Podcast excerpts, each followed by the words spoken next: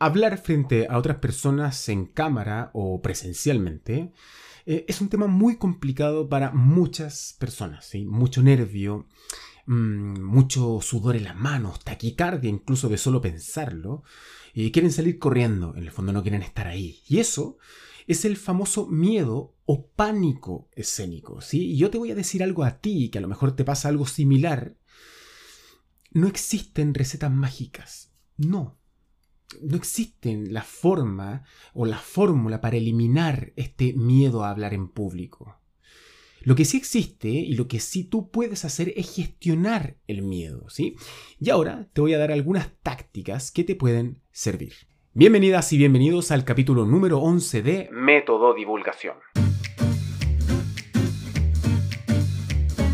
Método Divulgación es un podcast que entrega herramientas para comunicar ideas y hacer que tus presentaciones sean efectivas. ¿Quieres mejorar tu oratoria? Entonces dale, quédate acá, no te vayas. Y recuerda, no es hablar en público, es hablar con el público. Yo soy Cristian, actor, comunicador, profesor y espero poder ayudarte en el maravilloso mundo de la divulgación de ideas.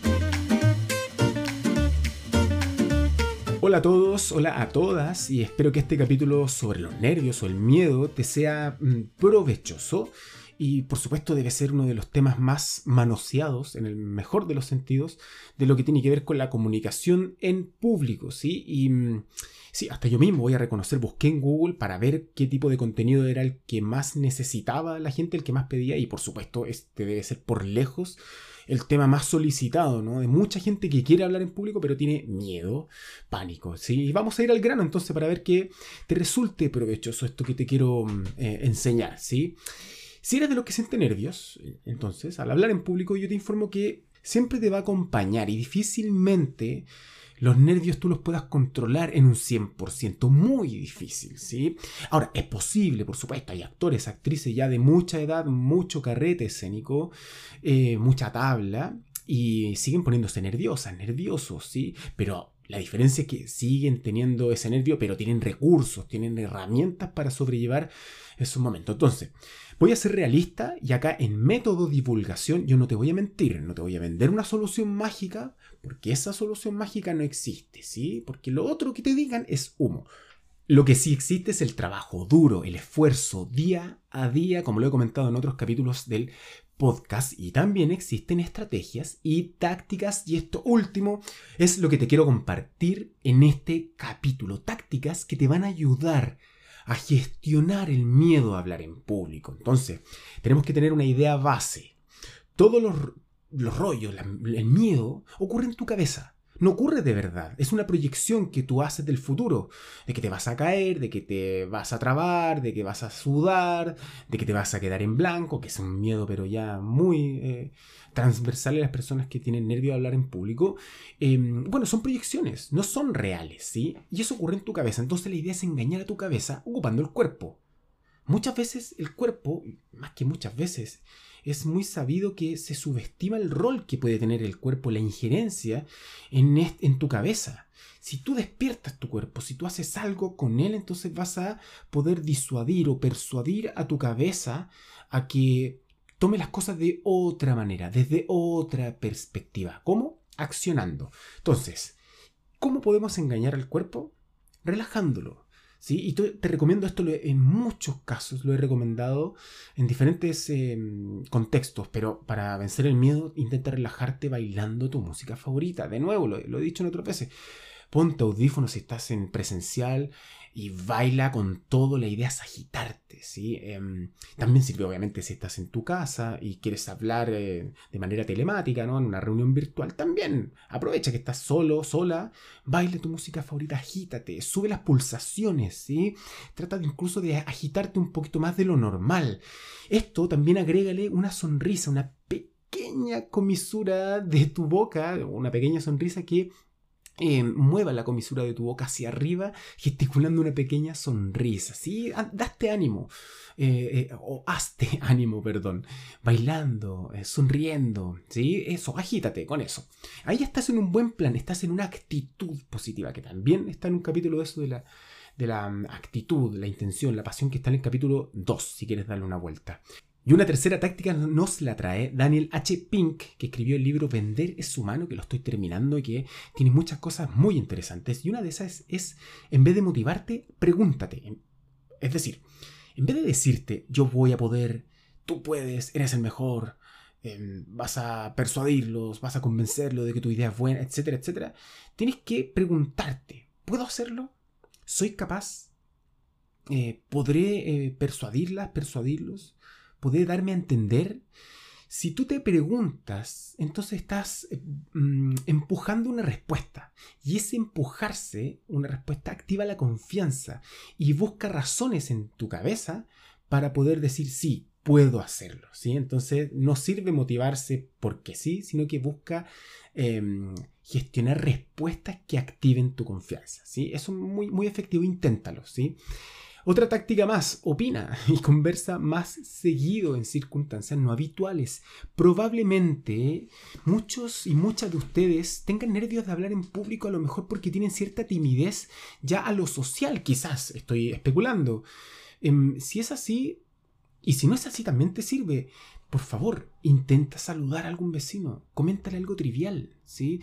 Háblale sobre el frío, el calor, sobre el coronavirus. Eh, y hazlo con frecuencia y ocúpalo en diferentes contextos. ¿sí? No solamente a tu vecino, a tus vecinas, tal vez al conserje de tu edificio, a la persona con la que le, a la que le vas a comprar algo. Y aplica también la sonrisa, ¿no? Hazlo, hazlo muchas veces y así vas a ir socializando tu propia forma de exponerte a otras personas. Y vas a normalizar tener un diálogo con otras personas. La timidez se puede trabajar. Y por eso tenéis que empezar a pequeña escala, un poquito todos los días, como te dije en el capítulo anterior, ya lo he citado otra vez más. Otra táctica más que está de la mano. Repite, repite, repite, hazlo muchas veces. Opina en público, por favor. Es la única forma de ir agarrando horas vuelo, que también lo he dicho. ¿Sí? Em, cuando uno recién aprende a manejar, a conducir un auto, o una moto, no sé, eh, al principio, por supuesto, que estás con mucho nervio, estás aterrada, aterrado al volante y lo pasas muy mal. Pero después de repetir varias veces, repetir, repetir, manejar, manejar, ir a la calle, vas sintiendo seguridad, te vas empoderando y empiezas a disfrutar el viaje, a disfrutar el auto, a mirar por la ventana, a estar atenta, atento, pero al mismo tiempo poder cantar la música que está sonando, ¿sí? Hablar en público es lo mismo. Repite, repite, en diferentes circunstancias. No necesariamente tú tienes que estar de charlista. También puedes levantar la mano y, y, opinar. ¿Sí? Eh, y ahí, a medida que repitas, es probable que puedas disfrutar en algún momento esa sensación sana de exponer tu idea. Y una táctica que descubrí hace poco que me parece muy buena, te la quiero compartir. Graba una idea todos los días en el celular. Grábale, grábate, ¿sí? Eh, todos los días. Lo que se te ocurra, grábalo y trata de explayarte, ¿sí? De buscar argumentos. Grábate, sin guion, sin escaleta, grábate, ¿sí? ¿Por qué los comunicadores, las comunicadoras lo hacen tan bien? Eh, ¿Y por qué mejoran con el tiempo? Porque lo hacen con frecuencia, lo hacen habitualmente. Ellos graban todos los días, ¿sí? lo hacen y van mejorando conforme pasa el tiempo, ¿sí? Lee una noticia, reflexiona en voz alta, grábate con el celular, sí, ya lo he dicho muchas veces. Yo te aseguro que vas a mejorar muchísimo, vas a tomar confianza. De verdad que es algo que te va a provocar un cambio, pero no te vas a dar ni cuenta y vas a ir naturalizando esto de hablar en público. Por último, relájate. Ya mm, no es tan grave si llegas a equivocarte o te quedas en blanco cuando estés con otras personas. Si, te llega a pasar, toma una pausa.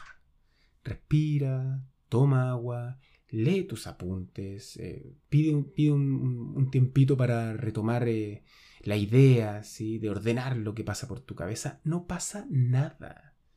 ¿sí? No pasa nada, no es grave, no es la muerte, ¿ya? Em, de verdad que la gente es mucho más empática de lo que nos construimos en la cabeza, ¿sí?